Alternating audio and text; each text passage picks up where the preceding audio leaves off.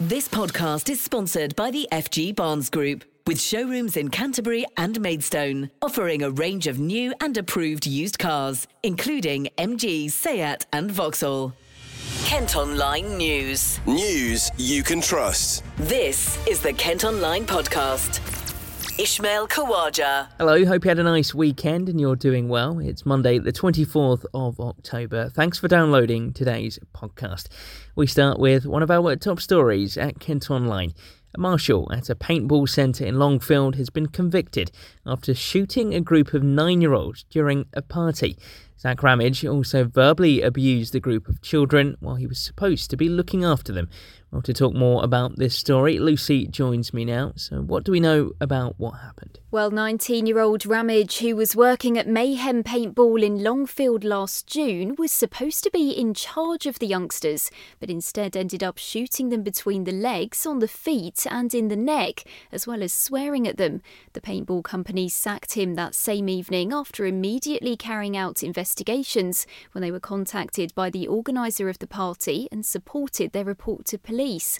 Tom Davey, who runs the business, says Ramage not only let myself down, but his colleagues, himself, and his family. He's also apologised to the boys and the families and insists steps have been taken to ensure this type of incident never happens again. What was the verdict in court? Well, Ramage was sentenced at Woolwich Crown Court after being charged with 15 counts of assault by beating and six counts of cruelty to a child under 16.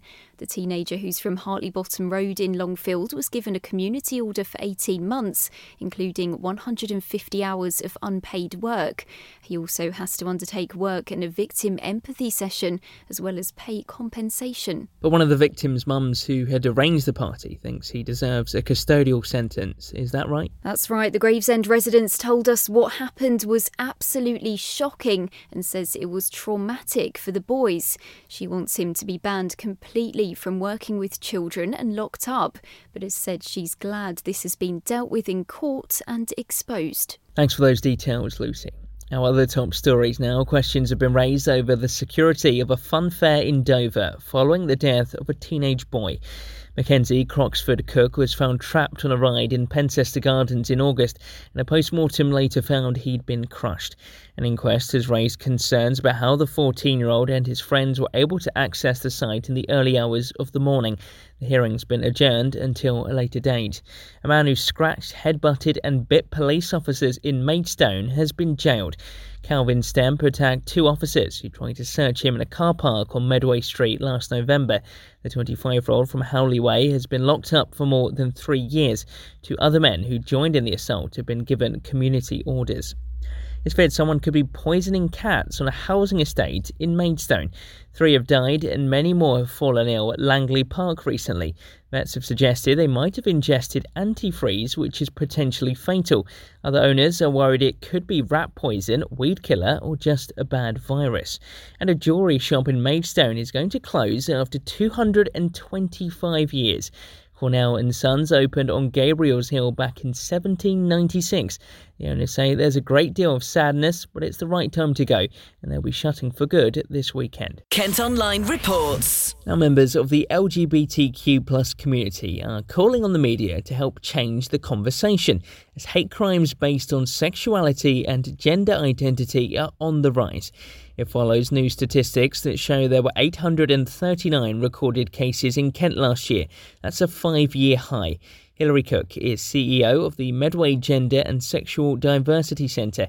She's been speaking to Abby Hook from our colleagues at KMTV. It's very disturbing that um, these figures are rising, and, and we need to change the conversation in, in the media.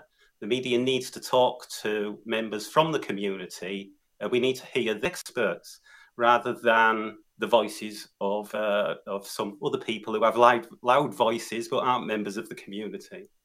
And hearing from these members of the community, as you said, how do you think that can be done? How can we proactively change the way people are educated, perhaps, uh, about about these these issues?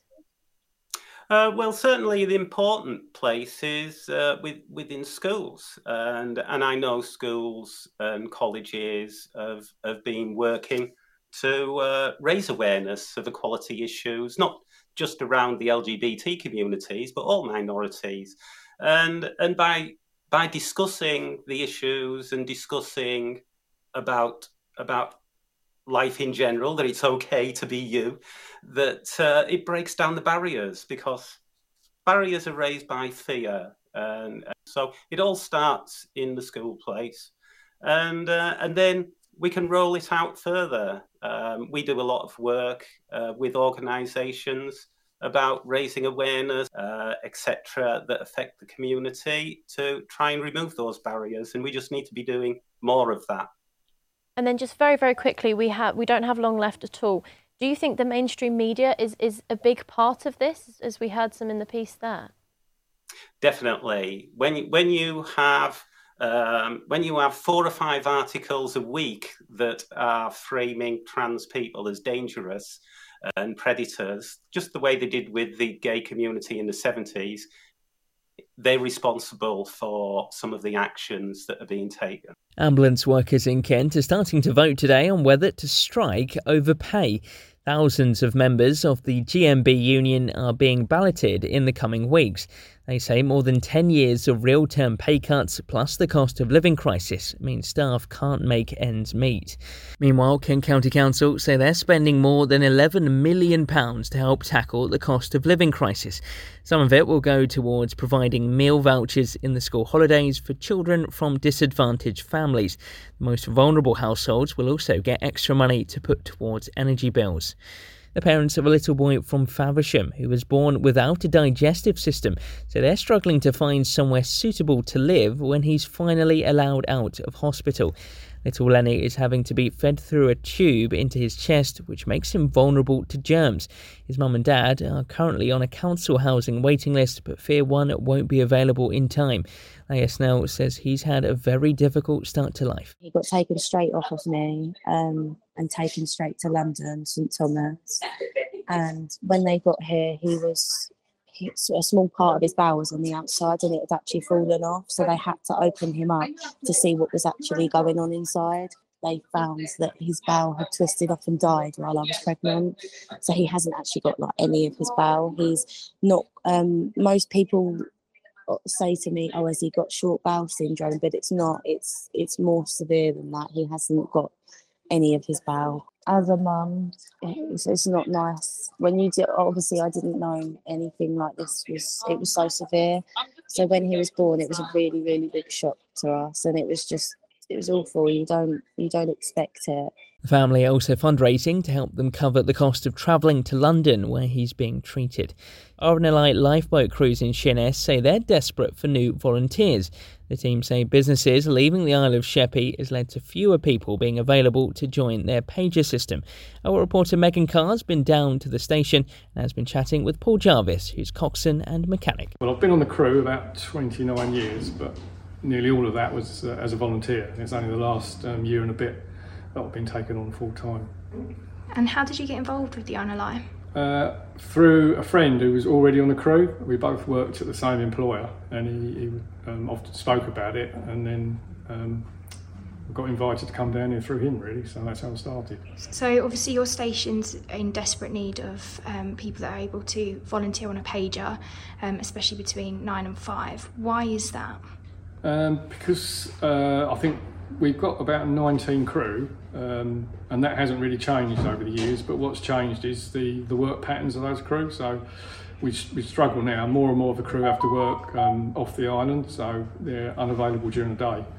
Um, and that's when we really struggle. If the pages go off during the day, we do struggle sometimes to man the boats. So we need to be um, bringing in sort of new blood, so to speak, training people up for the future as well. So yeah, it'd be nice to get some new crew. What do you think's changed with regards to people's working patterns? You said earlier that lots of people used to work around here. How's that impacted the station? Um, yeah, I think there's a lot of industries have left the island, which employed you know decent numbers of people, and um, quite often they were allowed to leave. Their employers would let them leave if the pager went off. Um, those industries just aren't there anymore. There's steelworks, potteries, glassworks and so on. So um, we've lost a lot of work on the island. So people now have to work off the island, a lot of them. So obviously when they're off the island working, they, they can't be on call for the boat. In an ideal world, what, what would you like to see happen with the station and, and the new volunteers that you could get? Um, we can't sort of have a huge inrush all at once because it wouldn't be possible to train everybody at the same time. But um, we'd like to take on. We've just taken on um, two new trainees, and we've got probably another one about to start. So um, yeah, sort of two or three a year, ideally.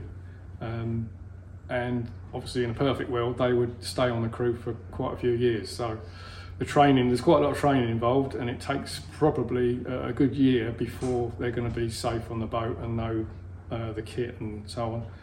And, and, be able to respond to a pager. So it's quite a, an involved training process. So you'd like to think that um, you take someone on, they go through the training system, uh, and then they would be able to stay with the crew, hopefully enjoy it, and carry on with us for a number of years, really.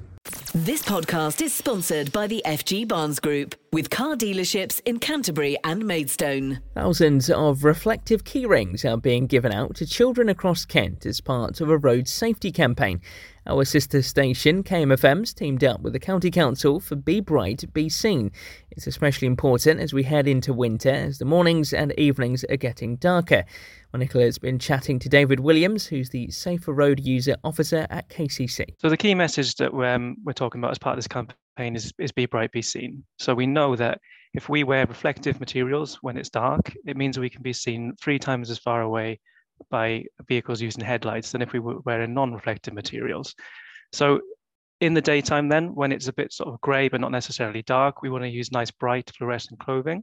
So if we wear bright reflective clothing, then we're covered for all eventualities and it's going to help keep us safer on the roads. I was driving home the other day actually and quite scarily saw quite a young child running head to toe in black and was actually running on the road rather than on the path. I mean, it, it scared me as as a driver because I didn't see him until I was very, very close. I mean, can you just kind of describe again how much that difference makes in having that reflective clothing on? Yeah, absolutely. So, first and foremost, drivers at this time of year need to take extra care to look out for vulnerable road users such as pedestrians and cyclists because it is darker and it is going to be harder to see pedestrians.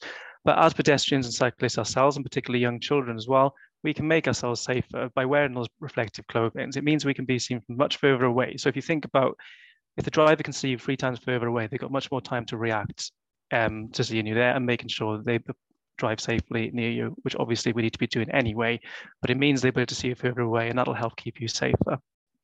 The other thing as well is obviously general road safety behavior. We don't want to be running near a road, on a road, being dangerous. We need to try and be as safe as possible at all times of year, regardless of the, light or the weather. Yeah, because although some roads in Kent are lit, obviously perhaps more rural roads or some new estates don't actually have many streetlights, if any at all. So I guess it is then relying, isn't it, on the the lights from the car to to see what's what's in front, and you're not going to be as visible perhaps as you might be on, on a main road, for example. Absolutely, yes. And anything that we can do to help ourselves safer and make ourselves more visible is only going to be a good thing. Now, the Be Bright, Be Seen initiative, I know is something that KMFM have been involved with for several years now. Can you just explain how it works for us? Yes, yeah, so we've been working on this campaign with KM for years now, and it's a really, really positive campaign that gets a really good response from the public one of the things that we do as part of the campaign is that the public can apply for reflective keyrings. Either schools or youth groups can apply for these keyrings for children in their school or, or organization. And that means they can wear those reflective keyrings on their bag or their coat, and that's going to help them again to be visible during those darker hours using those reflective The messages that we have played out on the radio and the adverts that we play send those positive messages about making sure that we're visible, being bright, being seen. It's a really catchy tagline, be bright, be seen. It's a really important message. And it's really, really good that we can work with someone like the KM who really, you know, take this campaign on board and really sort of get it out there to a really wide audience within Kent. It's a really positive campaign. Schools and youth groups can sign up to the scheme. Just head to kmfm.co.uk. A new leisure complex in Canterbury could include bowling, table tennis, and axe throwing. Boom Battle Bar has announced plans to open its first Kent side to the Riverside development in Kingsmead. A pizza place is also due to open there soon, joining the Curzon Cinema. And a new wine bar is due to open in Canterbury next month. Cork was set up as an online business two years ago and aims to celebrate English wines. Many of the bottles they sell are made by vineyards in Kent. Their first bar will open in Burgate in the middle of November. Kent Online Sport. Football, and it's now seven games unbeaten in all competitions for Gillingham. They've continued their turnaround in form following a 1 0 draw at home to Barrow in League Two. But whilst they avoided defeat, manager Neil Harris wasn't impressed by his side's performance. This is what he told us after Saturday's result. Oh, it was a tough watch, got to be honest. Um, first 30 minutes, first 33 minutes to be precise, we I, I thought we was really poor. Um, didn't take care of the ball. Um, every ball, every second ball found, fell to them. Um, they looked like they played on the front foot. They looked like they watched our game against Stevenage last week. Saw how good we were for spells of that um, and came and competed with us. And we, we didn't reach the same standards. We lost Sean Williams right at the end of the training session yesterday, um, and it looked like it, it. We looked like a team that missed Sean Williams in the first first half in particular.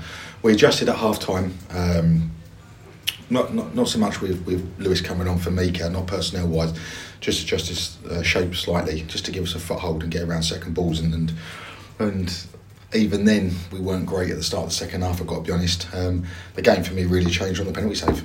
Uh, until that Barrow betting us for 60 minutes.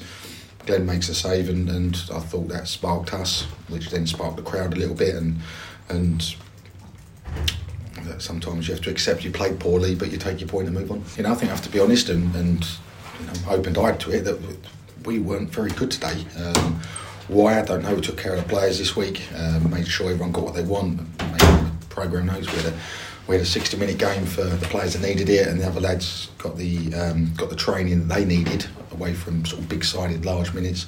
Um, and we didn't we didn't start very well. So um, we have to look at look at me and my staff and did we get it right in training this week? Um, also, there's no lack of application from the players. We just we just didn't start on the front foot or like we had done in the majority of the games. Um, maybe it's just a little gentle reminder from even though we're seven games unbeaten, we're still a long way from the finished article, aren't we? I think we can all see that. The Gills are 19th in League Two and travel to table toppers at Leyton Orient tomorrow.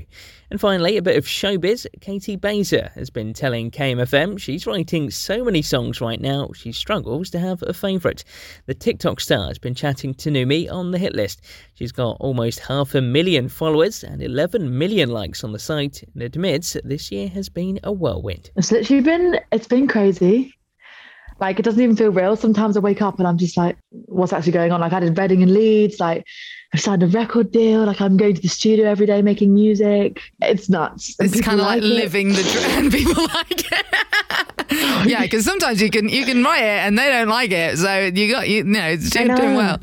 Um, so you're kind of like living the dream, is and it must feel quite different because obviously you had this journey through lockdown where people started to really love you on online, and now are you finding it like a bit weird that it, like it's transitioning into a, your day job? Like this is your life. Yeah, it's like it's weird, but it's not a bad weird. Like I love it so much. Like I get recognized. I get recognized in the streets, and I'm literally just like, what? The? Like there was one time when I was so hungover, right? I looked horrendous, and I was walking to get like breakfast, and these girls were like, "Oh my god, Katie!" And I was like, "Hey, like." You, you okay? And they're like, we love you. Ah, and I was just like, thanks. so do you feel like you have to have that kind of second when you leave the house now to be like, mm, if someone stops for a pap, am I going to look okay? I mean, it should cross my mind, but I do go out looking horrendous sometimes. So, you know what? It's just real. I'm being real. Obviously, people are obsessed with you on TikTok. I think you, I think you are one of those artists that has really nailed like promoting your single, um, doing it in creative ways. Like as soon as I think of friendly sex, I just think of you like running through a park, just repeatedly like, we gotta go. how did you kind of like how how is your process when you when you, you like write a new song? Do you immediately think about like how you're gonna promote it on TikTok or uh, you know what what comes first kind of thing? Oh my god, what a question. So I'll, I'll, make a song. Sometimes I'll already have made the song and I'll be like, yep, I know exactly what's going on. Other times I'll come into the studio and be like, I have nothing. I'm bad at this. I don't know what I'm doing. This is awful. And then I'll like, I'll make a song and it'll be fine. And then if I'm releasing it, there is like like I don't think about it. Like the, the, the stuff that I did on the tube when I was shouting on the tube about my song, there was no like pre-plan. Like my my manager called me and was like, "What can we do? That's crazy." And I went, "Well, I could go shout on the tube. It's busy." And he, she was like, "Yeah, do that." And I was like, All right. It's so chaotic. I love it. If you missed their chat in the week, you can hear the whole thing at kmfm.co.uk. Well, that's all for today. Thanks ever so much for listening. Don't forget, you can follow us on Facebook, Twitter, Instagram, and TikTok. You can also now get access to the ad free Kent Online premium site by subscribing at kentonline.co.uk forward slash subscribe. News you can trust. This is the Kent Online Podcast. This podcast is sponsored by the FG Barnes Group, with showrooms in Canterbury and Maidstone, offering a range of new and approved used cars, including MG, Seat, and Vauxhall.